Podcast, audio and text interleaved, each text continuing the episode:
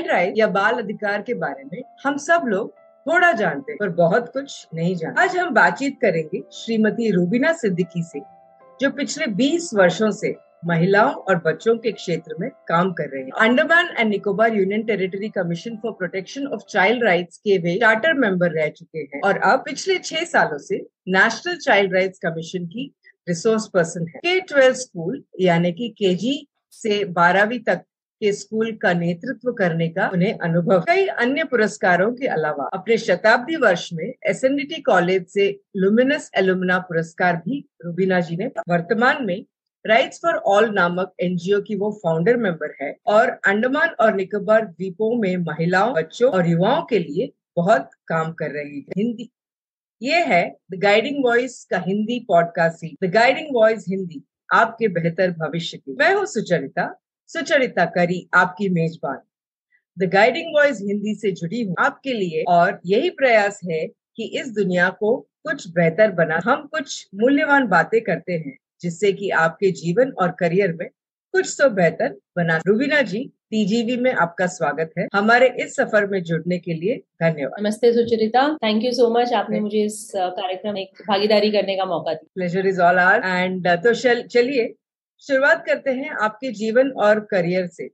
आप थोड़ा हमारे श्रोताओं को बताइए कि आप के जीवन में आपने क्या क्या किया है और अभी कहाँ आप पहुँचे हो? सुचरिता, जीवन में क्या क्या किया है उसका तो सारांश आपने लगभग बता ही दिया है।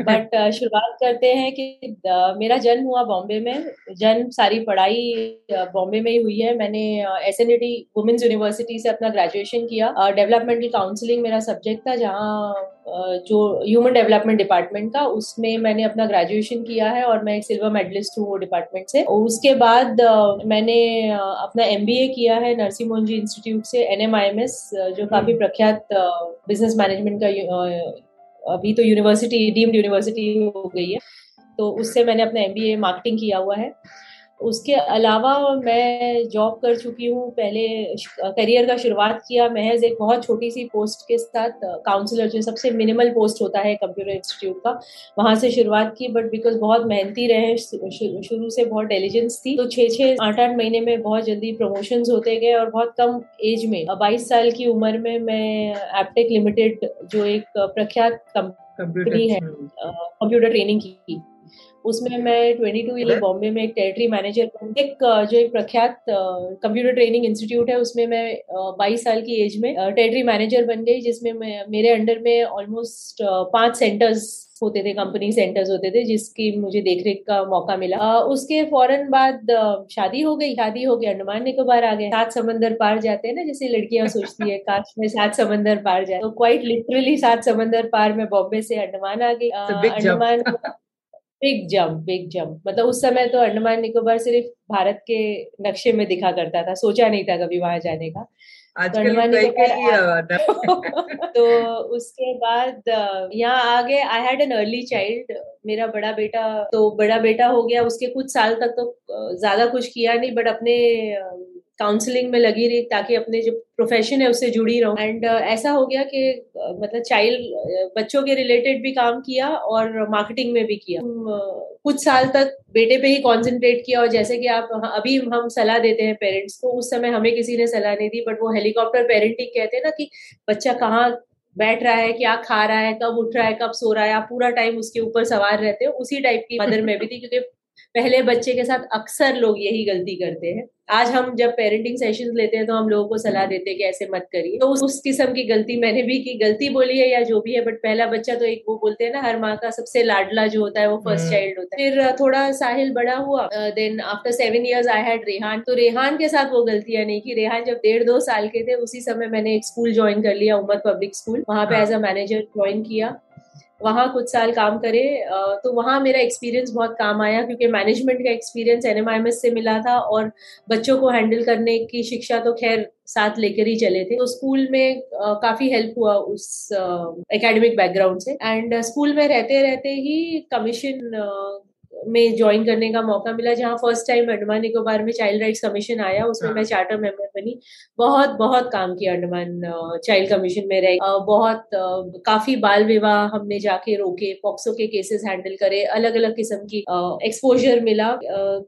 बाल आयोग में रहते रहते नेशनल कमीशन से परिचित हुए। वहाँ रहते हुए ही नेशनल कमीशन में रिसोर्स पर्सन का तरह काम करने का भी मौका मिला। एंड वो जर्नी अब तक चल रही है।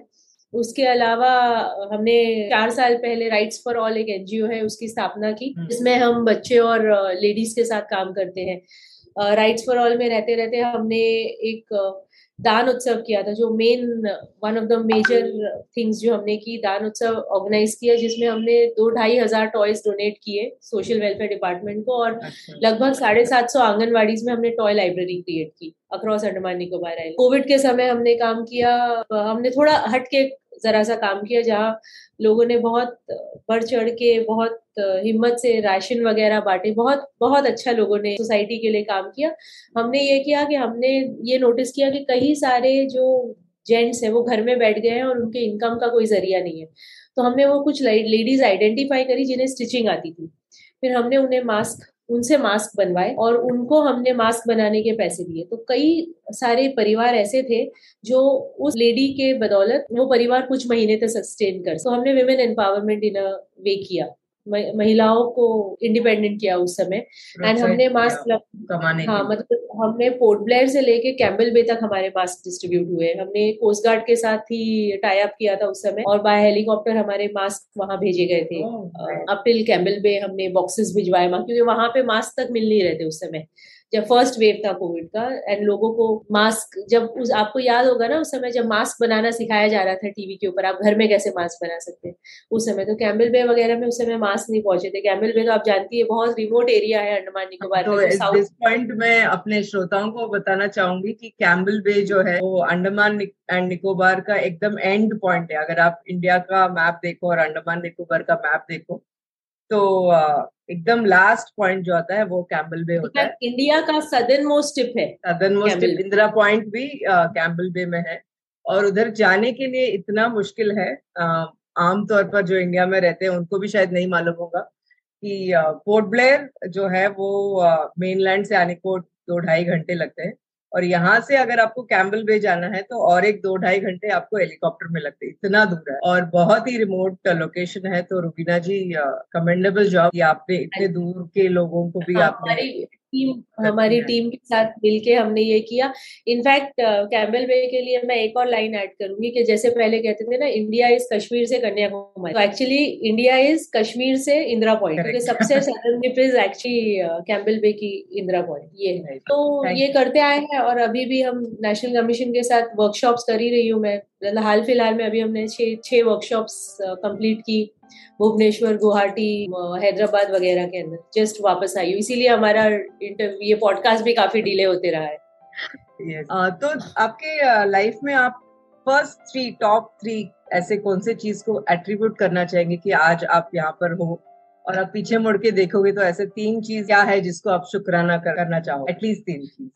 सबसे पहले तो जैसे आई थिंक हर इंसान के जीवन में जो सबसे बड़ी ब्लेसिंग होती है पेरेंट और पेरेंट्स में भी सबसे ज़्यादा मैं अपनी मदर को देना चाहूँगी क्योंकि coming from a Muslim background Muslim community फिर भी मैं मदर डैड और मॉम दोनों ही मगर ज़्यादा मॉम उन्होंने बहुत मुझे ट्रस्ट किया बहुत इंडिपेंडेंट छोड़ा कोई चीज़ के लिए मना नहीं किया सिर्फ़ एक हमारी और उनके बीच में अंडरस्टैंडिंग थी कि आपको बस इतना ध्यान रखना है कि यू हैव टू बी मतलब आपको अपनी फैमिली के नेम और अपनी इज़्ज़त का ख्याल रखना है और कोई ऐसे काम नहीं करना जिसकी वजह से आपकी मदर को बुरा फील बस वो एक लाइन दिमाग में ऐसी फिट हो गई थी कि कुछ भी करना है, भले आप एक लंच डेट के लिए जा रहे हो या कहीं मूवी देखने जा रहे हो तो एक ऑटोमेटिकली वो चीज़ आ जाती थी। तो पहला फ़ोन कॉल मम्मी को हो जाता था कि हम यहाँ जा रहे हैं। तो ट्रस्ट फैक्टर बहुत था उनकी तरफ़ से भी और मेरी तरफ़ से भी। I think this is something जो हमें अपने बच्चों को भी सिखाना चाहिए। उन्हें इतना ट्रस्ट करिए और उन्हें इतना फील कराइए कि हम उन्हें ट्रस्ट करते हैं ताकि वो कुछ गलत करने से पहले उनके अंदर सेल्फ गिल्ट खुद ही से आ जाए कि मुझे इतना अंधाधुन कोई ट्रस्ट कर रहा है मुझे धोखा देने से पहले सोचना चाहिए। आई थिंक उस सोच के साथ हम बड़े हुए। आई थिंक पेरेंट मदर उस ट्रस्ट के लिए खुला हाथ देने के लिए अपने डिसीज़न इंडिपेंडेंटली लेने के लिए क्योंकि काउंसलिंग का एज अ सब्जेक्ट लेना बहुत डिफ़िकल्ट चीज़ थी। क्योंकि उस समय डाइटेटिक्स भी एक ऑप्शन था टेक्सटाइल डिज़ाइनिंग एक ऑप्शन था। मगर मम्मी ने हमें मना नहीं किया मतलब जो तुम्हें मन है वो करो बट जो भी करोगे उसको फुल दिल से करिए और अच्छे से करिए। तो फ़र्स्ट इज़ माई पेरेंट्स दूसरा आई थिंक दो चीज़ें कंबाइन करूँगी मैं। एक तो मेरे जो शादी होने के बाद जो बैकग्राउंड है इन लॉज का हस्बैंड का वो लोग भी बहुत सपोर्टिव रहे। बच्चे छोटे होते हुए it's a big blessing and बच्चे छोटे होने के बावजूद भी स्पेशली मेरे फादर इन लॉ ने बहुत एनकरेज किया कि आपको जो करना है करो। कभी मुझे बहू नहीं समझा बिल्कुल बेटी का ही दर्जा दिया। Husband has been very supportive कहीं भी जाना है अक्रॉस इंडिया कहीं भी जाना है आप जाओ। बहुत भरोसा बहुत वधी इसके साथ। इसी के साथ मैं एक और कंबाइन करूँगी कि apart from the blessings in the form of parents parents and parents in law एक वो रहता है ना कि बस अल्लाह ताला ने ऐसा थोड़ी सी बुद्धि दी कि मैंने right choices at the right time क्योंकि हर वक्त कई बार ऐसे होता है ना आप बहुत बुद्धिशाली हो आप सब कुछ है आप में बट सही जगह सही समय पे नहीं हो। तो I think with God's grace I have been at the right place at the right time हाँ तो वो भी थोड़ा एक मतलब वो मेरा कुछ उसमें वो नहीं है ऊपर वाले का साथ है। And the third design universe ने कंस्पायर किया हमें मुझे वो जगह पहुँचाने के लिए। शाहरुख खान का डायलॉग है ना? ओम शांति ओम का। तो वो है। एंड तीसरा आई थिंक थोड़ा सा क्रेडिट बस इसके लिए मैं दूँगी कि मेरे ख्याल से खुद को ये वो करूँगी कि मैं मेहनती बहुत। मुझे एक बोलते ना स्लैंग में एक वो चुल रहती है कि कुछ करना है।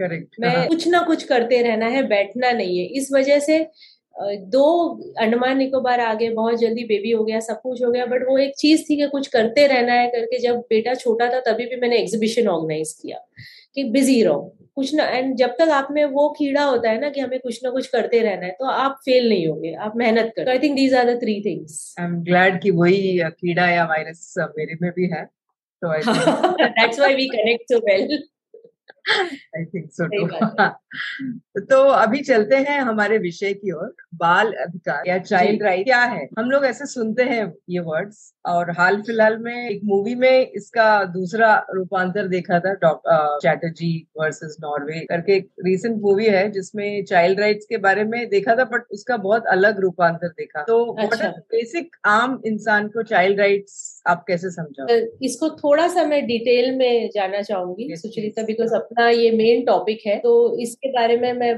ये आपको थोड़ा सा डिटेल में समझाना चाहूँगी। देखिए बचपन एक ऐसी अवस्था होती है जिसमें किसी भी बच्चे को सबसे ज़्यादा प्यार साथ और दुलार की आवश्यकता होती है।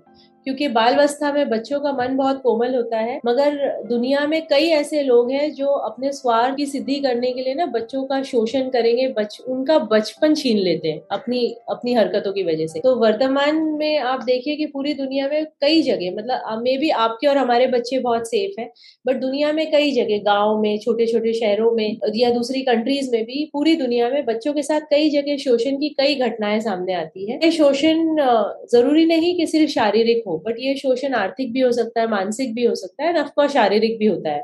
अब इस कोमल मन, ये कोमल मन होने के कारण कई बार बच्चे इसका विरोध नहीं कर पाते। इसीलिए बच्चों के शोषण पर लगाम लगाने के लिए बाल अधिकार कानूनों का यू you नो know, उनको सामने लाया गया अगर आप बाल अधिकार के बारे में पूछे तो बेसिकली बाल अधिकार को हम बहुत सारे हैं बट उसको समझ समझाने के लिए आपको ना चार पार्ट्स में डिवाइड कर सकते हैं। जैसे कि जीने का अधिकार जिसे कहते हैं राइट टू सर्वाइवल इंग्लिश में कहते हैं विकास का अधिकार डेवलपमेंट राइट टू डेवलपमेंट संरक्षण का अधिकार प्रोटेक्शन और चौथा है भागीदारी का अधिकार, जिसे कहते हैं पार्टिसिपेट तो जीने का अधिकार बेसिकली ये है कि बच्चों के जीने का अधिकार ना उनके जन्म के पूर्व ही स्थापित मतलब आरंभ हो जाता है। जब से वो माँ के कोख में आते हैं तो क्या उन्हें सही समय पे सारा इंजेक्शन लग रहे हैं या नहीं? उनका स्कैन वगैरह हो रहा है नहीं, माँ को पौष्टिक आहार मिल रहा है कि नहीं? यू ना जब तक वो दुनिया में आए भी नहीं है। इसीलिए चाइल्ड राइट जो कहा जाता है, वो ज़ीरो टू एटीन ईयर्स कहते हैं। ज़ीरो से अठारह साल। क्योंकि वो अभी आए नहीं है दुनिया में, तब से उनके अधिकार का आरंभ हो चुका है। अधिकार में, दुनिया में आने का अधिकार मतलब उनकी डिलीवरी सही से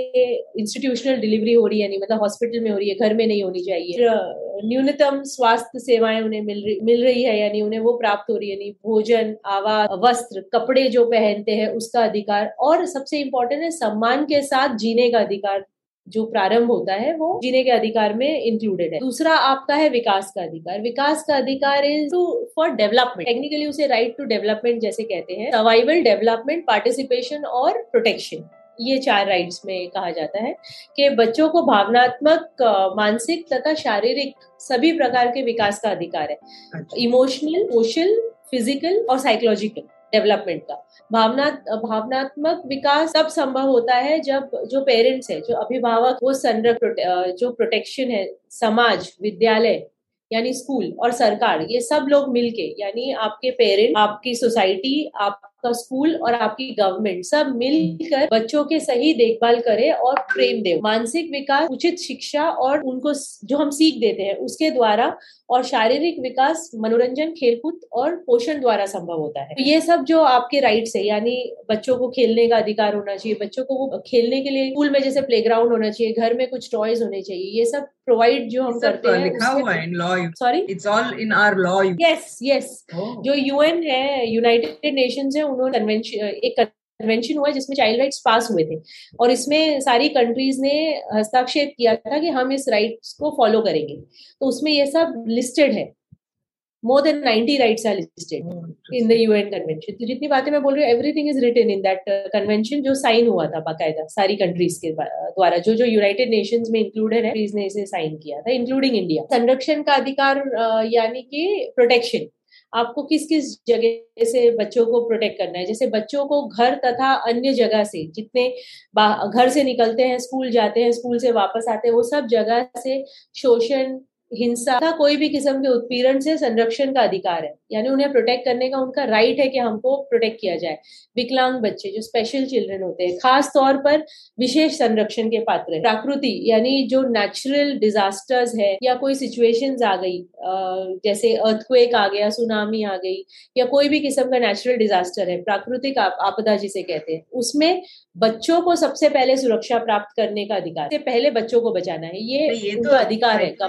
गवर्नमेंट भी जानते हैं बट uh, ये लिखा हुआ है हाँ। ये लॉ में दैट दैट इज़ क्वाइट बोल रहे थे चौथा इस भागीदारी का अधिकार। भागीदारी इज़ पार्टिसिपेट अब भागीदारी क्या होती है कि बच्चों को ऐसे फैसले या विषय में भागीदारी करने का अधिकार है जो उनके रिलेटेड है डायरेक्टली या इनडायरेक्ट बच्चों की तो जब हम भागीदारी हाँ भागीदारी के अधिकार की हम जब बात करते हैं तो इट्स बेसिकली पार्टिसिपेशन का जो राइट है। अब पार्टिसिपेशन यानी बच्चों को हर ऐसे फैसले या विषय में भागीदारी करने का अधिकार होना चाहिए जो उनके रिलेटेड हो या क्लोज रिलेटेड हो, उनके आयु के हिसाब से और उनके परिस्थिति के हिसाब। अब जैसे हम कहेंगे कि अभी एक फैमिली को डिसाइड करना है कि हमें घर कौन सी जगह शिफ्ट करना है, कहाँ पे हमें फ्लैट खरीदना है ऑब्वियसली ये बड़े फैसले या बच्चों की भागीदारी की ज़रूरत नहीं है, मगर हमें ये ध्यान रखना है कि वो कौन सा स्कूल जा रहे हैं। बच्चों की भागीदारी कहाँ हो सकती है? जैसे अब एक बच्चे को कोई स्पेशलाइजेशन लेना है टेंथ के बाद तो उसमें आप बच्चे को इंक्लूड करिए। छोटे छोटे फैसले, छोटी चॉइसेस से शुरुआत होती है घर में। क्या खाना खाना है से क्या कपड़े पहनने हैं, आपकी क्या कलर चॉइसेस है? उससे अगर आप पार्टिसिपेशन शुरू करवाए बच्चों का तो वो इंडिपेंडेंट होते हैं। नहीं तो कुछ घर हम ऐसे देखते हैं जहाँ मम्मी या पापा ही डिसाइड करेंगे कि कौन से त्योहार पे क्या कपड़ा पहनना है। बच्चे को वो राइट ही नहीं दिया जाए जो बच्चे सीसीआई में रहते सीसीआई यानी चिल्ड्रंस होम जो होते हैं ऑर्फनेजेस जिसे कहते हैं, उसमें रहते हैं, उनमें भी ये बहुत इंपॉर्टेंट होता है कि उन्हें, उनके फैसले, उनको भागीदारी का अवसर मिले, जैसे मेनू है जो बन रहा है, उसमें क्या मेनू में क्या खाना बनेगा, उसमें वो पार्टिसिपेट करें। जो गाँव होते हैं रूरल इंडिया में, वहाँ पे बच्चों की कमिटीज अभी बनाई जाती है पंचायत में, ताकि उनका भी व्यू लिया जाए कोई फैसले गाँव के रिलेटेड जो फैसले होते हैं, बच्चों का भी व्यू लिया जाए, बच्चों के रिलेटेड जो फैसले हैं, बच्चों की भी भागीदारी हो। तो ये होता है भागीदारी का अधिकार। तो मोटा मोटी चाइल्ड राइट्स जो आप पूछ रहे थे वो इसी में इंक्लूड किया जाएगा जो मैंने अभी आपसे समवेयर आई फील कि हमारा कल्चर जो है इंडिया में स्पेशली पेरेंट्स वी फील कि बच्चे हमारे जो प्रॉपर्टी है at least till the age of बोल रहे थे कि uh, क्या कपड़े पहनना है। मैं सोच रही हूँ कि हमारे ज़िंदगी में बहुत बार ऐसे ही होता है कि uh, हम लोग डिसाइड करते हैं कि बच्चे क्या पहने ये ओकेजन पार्टी में जाना है तो ये करना है वो करना है। तो आई डेंट नो कि इस लेवल तक uh, हम लोग चिल्ड्रन का पार्टिसिपेशन हाँ, उसके पार्टिसिपेशन मतलब ऑब्वियसली अब ये लिखा हुआ नहीं है कि बच्चों को कपड़े उनकी चॉइस से पहनाए जाइए तो जैसे मैं एग्जांपल दे रही हूँ बट इम्पोर्टेंट है कि फैमिली डिसीजंस में भी हर मतलब छोटी स्टेज से ही उनके मैंने क्या कहा आयु के रिलेटेड उनकी एज अप्रोप्रिएट जो फैसले हैं उन्हें आप इन्वॉल्व करिए। तो हम्म। इससे क्या होता है ना बच्चे भी इंडिपेंडेंट भी होते हैं वो एम्पावर्ड भी फील करते हैं कि हमें भी इंक्लूड किया जा रहा है। That is very interesting but मेरे को ऐसा भी लग रहा है कि अभी इसमें बहुत काम होगा। शहरों में ही बहुत लोगों लोगों को नहीं पता चाइल्ड राइट्स के बारे में। तो इंडिया तो is living in the village तो आपको तो बहुत ज़्यादा सबको काम है to educate about child rights तो अब तक रुबीना जी ने हमें बहुत सारी चीज़ बताए बाल अधिकार के बारे जो मैं भी बहुत सारी चीज़ बिल्कुल नहीं जानती थी कि बच्चों को इतने अधिकार होते हैं। तो भारत में बाल अधिकार के बारे में मैं तो मुझे लगता है कि बहुत लोगों को नहीं मालूम। तो आप इसको कैसे कैसे बांटते हैं इस इन्फॉर्मेशन सुचरिता बाल अधिकार के बारे में फिर भी हम कहेंगे कि जबकि ये सही स्टेटमेंट है कि बहुत लोगों को नहीं मालूम है बट फिर भी अगर आप देखें तो पहले के हिसाब से अब काफ़ी सारा नॉलेज लोगों को आ गई है और इसे हम कैसे बांटते हैं? देखिए गाँव के अंदर पंचायत में जो प्रधान वगैरह होते हैं, उनको ट्रेनिंग दी जाती है, उनको इसके बारे में बताया जाता है, क्योंकि जो प्रधान और सरपंच होते हैं गाँव के सरपंच जी ने बोले तो वो बिल्कुल ग्रास रूट लेवल से जुड़े हुए हैं। हर घर हर घर में कितने लोग रहते हैं, क्या रहते हैं, उन्हें सब कुछ नॉलेज होती है। तो उन्हें ये इन्फॉर्मेशन बताई जाती है ताकि ये इसे रूट लेवल तक लेकर जाए। काफ़ी सारी एजेंसीज अब काम कर रही है, जैसे कमीशन है, जो बाल आयोग है नेशनल लेवल में राष्ट्रीय बाल आयोग। स्टेट लेवल पे चाइल्ड राइट्स कमीशन है। फिर डिस्ट्रिक्ट चाइल्ड प्रोटेक्शन यूनिट्स है चाइल्ड लाइन है। बहुत सारे एनजीओज हैं सब ये एडवोकेसी का काम करते हैं जो कि ये इंफॉर्मेशन शेयरिंग करते हैं जो अवेयरनेस क्रिएट करते हैं। इसके अलावा अलग अलग डिपार्टमेंट्स भी पहले ये सोचा जाता था कि चाइल्ड राइट्स जो है सिर्फ़ सोशल वेलफेयर डिपार्टमेंट का करेक्ट वो है। अब हर डिपार्टमेंट अपने तरीके से जहाँ जहाँ इसका इन्वॉल्वमेंट होता है वो अपनी तरीके से इसमें इन्वॉल्व है। जैसे मिनिस्ट्री ऑफ़ एजुकेशन है वो स्कूल ही स्कूल में जाने वाले बच्चों को अपनी टीचर्स के द्वारा अवेयरनेस क्रिएट करती अच्छा। है की ट्रेनिंग्स होती है। यहाँ तक कि आप वर्क की उसमें हमने मल्टी सेक्टोरल अप्रोच की बात की। मल्टी सेक्टोरल अप्रोच क्या होता है जिसमें अलग अलग डिपार्टमेंट्स इन्वॉल्व किए जा रहे हैं चाइल्ड राइट्स चाइल्ड राइट्स को आगे लेकर जाने में जो बच्चों की सेफ्टी एंड सिक्योरिटी है उसको इंश्योर करने के लिए। जैसे सेफ्टी एंड सिक्योरिटी सिर्फ़ स्कूल का ही अधिक वो नहीं है हेडिक नहीं है। कि स्कूल में ही प्रिंसिपल और टीचर्स को इंश्योर करना है। आपको एग्ज़ाम्पल देती है, वो पुलिस डिपार्टमेंट है लॉ एंड और जो मिनिस्ट्री ऑफ़ लॉ है वो इन्वॉल्व है जो डालसा होता है डिस्ट्रिक्ट लॉ एजेंसी जो होती है डीएलएसए वो डीएलएसए है एसएलएसए है ये लोग अपने लोगों को वकीलों को भेजते हैं वो स्कूल्स जाते हैं वो कम्युनिटी में जाते हैं लोगों को इस साथ अवेयरनेस क्रिएट करते हैं चाइल्ड राइट्स के बारे में अलग अलग लॉज के बारे में। कोई भारत में कुछ कुछ जगह है जहाँ पे बच्चों की बहुत जल्दी शादी कर दिया जाती है उस कम्युनिटी का कल्चर ही वही स्पेशली जैसे आंध्रा साइड जो फिशरमैन का कम्युनिटी होती है उसमें बहुत जल्दी बच्चों की चाइल्ड मैरिजेस बहुत जल्दी होती है। ट्राइबल कम्युनिटीज है उनके कल्चर्स अलग है शादी नहीं किया जाए। बाल विवाह के बारे में बताया जाता है उसके प्रोज एंड उसके प्रोज तो कोई है ही नहीं। खैर उसके कॉन्स क्या है उससे क्या नुकसान हो सकता है? फिर पॉक्सो एक्ट के बारे में जो बाल शोषण हाँ। के बारे में जो एक्ट है उसके बारे में बताया जाता है। ट्राइबल कम्युनिटीज में जाके बताया जाता है कि अगर बच्चों की जल्दी शादी की जाए या फिर बच्चों को चाइल्ड लेबर में लगा दे तो उनका न्यूट्रिशन कैसे सफ़र करता है उनकी ग्रोथ में कैसे डिफिकल्टी आती है, बच्चों को अगर स्कूली शिक्षा नहीं दी जाए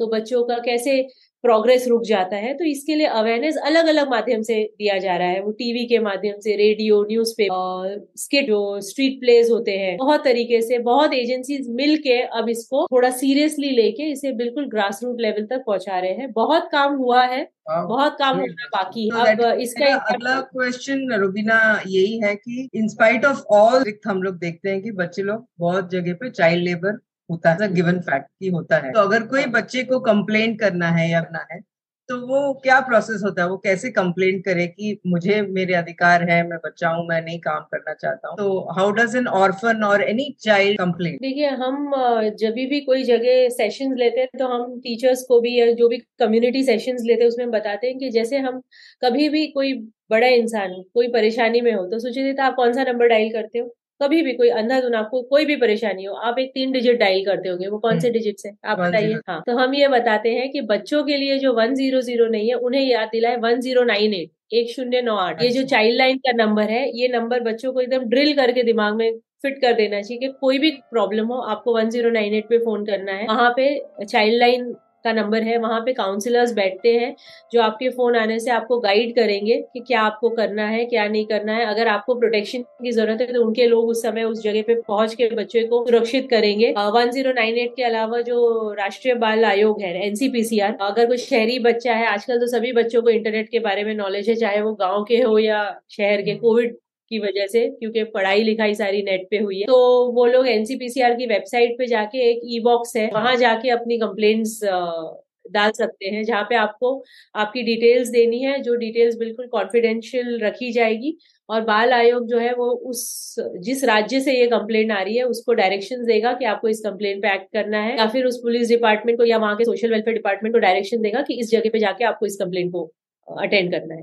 तो सबसे तो, इजी तरीका है वन ज़ीरो नाइन तो ये सारे बच्चे जो घर पे रहते हैं जो ऑर्फनेज में रहते हैं सबको हाँ, सेम सब, सब बच्चों के लिए हाँ सब। ज़ीरो ज़ीरो सबके लिए है ना?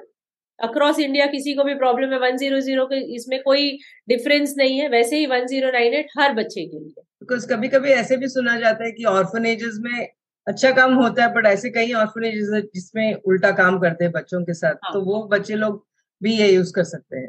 यही मैं हाँ बिल्कुल यूज़ कर सकते हैं। इनफैक्ट ऑर्फन ऑर्फनेजेस के लिए जो सीसीआई भी कहा जाता है चिल्ड्रंस होम भी जिसे कहते हैं वो उनके लिए तो खास तौर पे एक एक्ट है JJ act juvenile justice act है जो खास तौर पे उनकी बिल्कुल डिटेल दी गई है कि ऑर्फनेज कैसे चलने चाहिए यहाँ तक कि उसमें कौन से रजिस्टर मेंटेन होने चाहिए उसमें किस तरीके का मेन्यू होना चाहिए वार्डन की ज़िम्मेदारी क्या है बिल्कुल अकाउंटेबिलिटी है और दी हुई है कि किसकी Uh, क्या ज़िम्मेदारी है, क्या करने से क्या सजा हो सकती है, बहुत ही माइन्यूटली बनाया हुआ ये एक्ट है, जो ऑफनेजेस पे लागू है। Really nice I am very impress कि गवर्नमेंट ने इतना डिटेल में ये सब सोच के बहुत डिटेल में ये सब बनाया है। तो इस चर्चा को थोड़ा दिलचस्प बनाते हैं। रूबीना जी ने अभी तक हमको बहुत अच्छी अच्छी बातें बताए तो आपका अदर साइड जो पर्सनैलिटी है उसको जानने के लिए हम एक रैपिड फायर करते हैं क्या आप तैयार हो। हाँ सडनली मुझे फ़िल्म स्टार वाली फीलिंग आ रही है क्योंकि रैपिड फायर तो हम कॉफ़ी विद करण में ज़्यादा देखते हैं। तो चलिए गुड तो ग्रेट दो आई नो कि आजकल रमादान चल रहे फिर भी मैं आपको पूछती हूँ कि आपके साथ सबसे अच्छा खाना आपको कौन सा अच्छा लगता है? पसंदीदा क्या है आपका? Uh, मेरा सबसे बिकॉज़ मैं बॉम्बे से आती हूँ तो मैं मैं कहूँगी मेरा सबसे फेवरेट खाना पाव भाजी।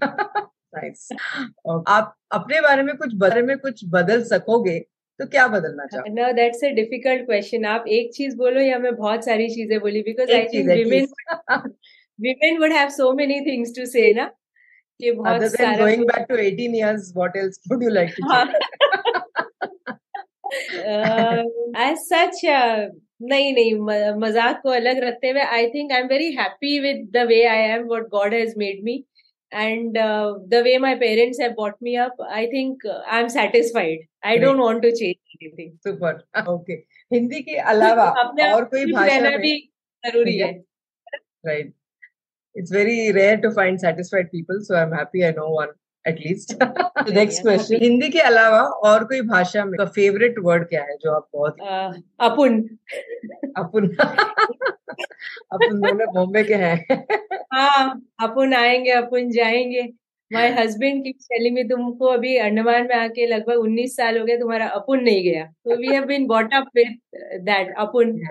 So I was actually rapid fire हाँ मतलब जो बिल्कुल मेरे इमीडिएट दिमाग में आ रहा है मैं वो कह रही हूँ विदाउट सोचे समझे ओके सो आई वाज आज the same question on TGV platform women's day का एक स्पेशल एपिसोड किया था होस्ट के साथ तो I said Ayla so we are very close so I think it is about that कि you can take a person out of Bombay out of but you can take Bombay out of a person I think वो जाता है। Remain Mumbai कर so and one last one for rapid fire में कि ये हम सबसे पूछते हैं बहुत इंटरेस्टिंग आंसर्स मिलते हैं।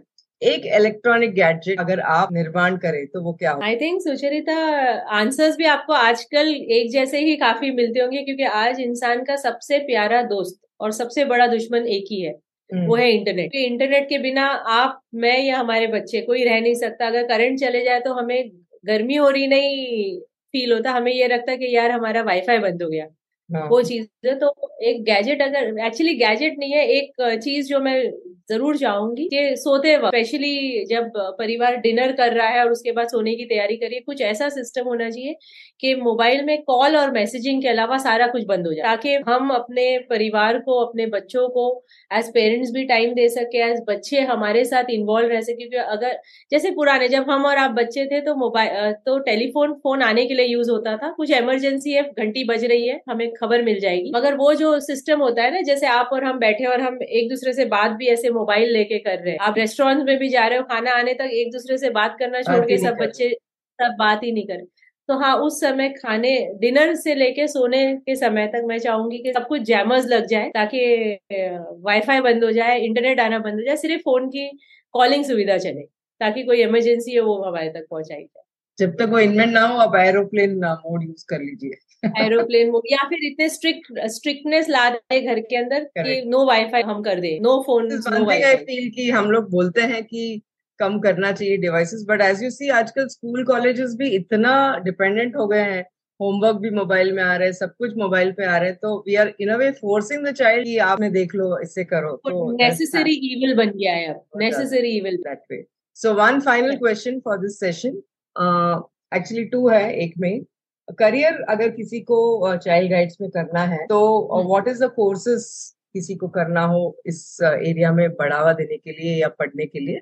और एक एडवाइस जो आप पेरेंट्स को देना चाहिए तो पहले हम चाइल्ड राइट्स के इसे बात करते हैं। कि चाइल्ड राइट्स के लिए पर्टिकुलरली कोई ग्रेजुएशन वाले कोर्सेज नहीं है बट आपको उस डायरेक्शन में जाना है तो आप एम आप ग्रेजुएशन और पोस्ट ग्रेजुएशन कर सकते हैं सोशल वर्क तो वो okay. उस उसमें सोशल वर्क में करके आप अपनी स्पेशलाइजेशन चुन सकते हैं। सोशल वर्क के स्पेशलाइजेशन में आपको जेंडर पे स्पेशलाइजेशन होते हैं आपको काउंसलिंग होती है उसमें आपको चाइल्ड राइट्स के ऊपर भी काफ़ी इंफॉर्मेशन और डिटेल्ड सेमेस्टर्स मिलते हैं। तो आप मतलब ग्रेजुएशन आई साइकोलॉजी सोशियोलॉजी या सोशल वर्क में करने से you be get choose your field and one advice to parents अब क्या देना चाहोगे including me one advice to parents I think parents को बिकॉज़ हमने अभी मोबाइल आर नेसेसरी इविल तो मेरे ख्याल से पेरेंट्स को बहुत जागरूक रहने की ज़रूरत है कि बच्चा आपका आपके उस गैजेट में कर जब वो लैपटॉप खोल के बैठ रहा है या मोबाइल में है तो पेरेंट्स को बहुत अंडरस्टैंड uh, करने की ज़रूरत है कि बच्चा उसमें क्या कर रहा है और ये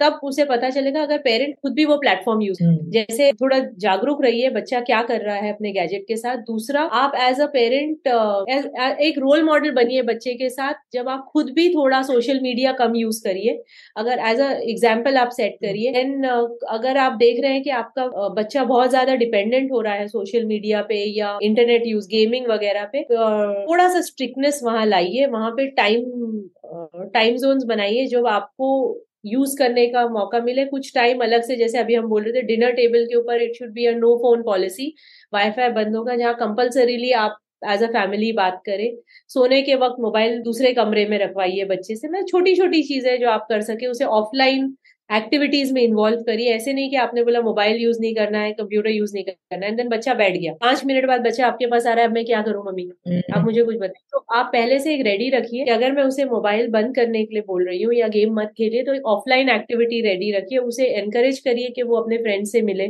फ्रेंड्स के घर जाए आउटडोर एक्टिविटीज़ में इन्वॉल्व करिए। साइबर सिक्योरिटी पे बहुत ध्यान दीजिए। आज के पेरेंट्स के लिए बहुत ज़रूरी है कि बच्चा क्या कर रहा है नेट पे, उसके पासवर्ड्स प्रोटेक्टेड रहे। जब वो अच्छे मूड में हो, तब उससे बात करिए। समझने के लिए कि आपके कौन फ्रेंड्स है ऑनलाइन किन से बात कर रहे हो आप? क्योंकि अक्सर ऐसा देखा जाता है, जो मैं पेरेंटिंग वर्कशॉप्स में बोलती हूँ कि बच्चे के कुल मिला के कितने फ्रेंड्स हो सकते हैं? सोसाइटी के एक पंद्रह बीस फ्रेंड्स स्कूल के पचास साठ फ्रेंड्स सौ के ऊपर तो फिजिकली कोई फ्रेंड्स नहीं होते बच्चे के। बट आप उनका अकाउंट्स देखिए इंस्टाग्राम स्नैपचैट वगैरह के, वहाँ पे बारह सौ, तेरह सौ जो फ्रेंड्स उनके बने हुए वो कौन है? वो स्ट्रेंजर तो उन्हें आप बच्चों को प्यार से समझाइए डूज एंड डोंट्स बताइए ऑनलाइन एटिकेट समझाइए, ये समझाइए कि कैसे कितनी बात करनी चाहिए क्या शेयर करना चाहिए। बच्चों को रिड्यूस कराइए। एक्चुअली इतना लंबा टॉपिक है ना सुचरिता हम इसी पे बात कर सकते हैं। right. तो बहुत लंबी एडवाइस हो जाएगी। बेसिकली जागरूक रहिए कि आपका बच्चा क्या कर रहा है एंड इन्वॉल्व करिए रहिए बच्चे के साथ। जैसे आप बोल रहे थे कि रेस्ट्रिक्ट करिए। अभी हम लोग ने घर में एक छोटा रूल बनाया है कि जैसे फास्टिंग हम लोग करते हैं for physical food Thursdays is a day where we have started in the house की we'll not use devices unless it is an oh, very nice really good we have started at home it is very difficult i'm not saying easy है but uh, कहीं तो शुरुआत करना है सबको तो हमने इससे शुरुआत the new word i'll just add the new word which is added is detoxifying yourself correct with technology ये आप detoxify कर रहे हैं थर्सडेज के दिन very good my compliments to you sucharita that's a good step thank you have you, taken thank you so much it's much needed तो दोस्तों, ये था हमारा आज का श्रृंखला, रूबीना सिद्दीकी के साथ, जिन्होंने बाल अधिकार या चाइल्ड राइट्स के ऊपर हमें बहुत सारा ज्ञान दिया। आखिरी के भाग से पहले आपसे एक विनती है, अगर आपने अब तक टीजीवी चैनल को सब्सक्राइब नहीं किया हो तो आप कर लें। अगर आपको ये श्रृंखला पसंद आए तो अपने तीन करीबी लोगों के साथ शेयर कीजिए। शायद उन्हें भी कुछ ज्ञान मिले और उन्हें भी कुछ फ़ायदा हो, या कोई खास टिप्पणी उन्हें भी पसंद आए। हमें नए सब्सक्राइबर्स मिलेंगे और उन्हें कुछ नया सीखने को मिलेगा। धन्यवाद। तो चलिए, अब हम कुछ सामान्य ज्ञान सुनते हैं।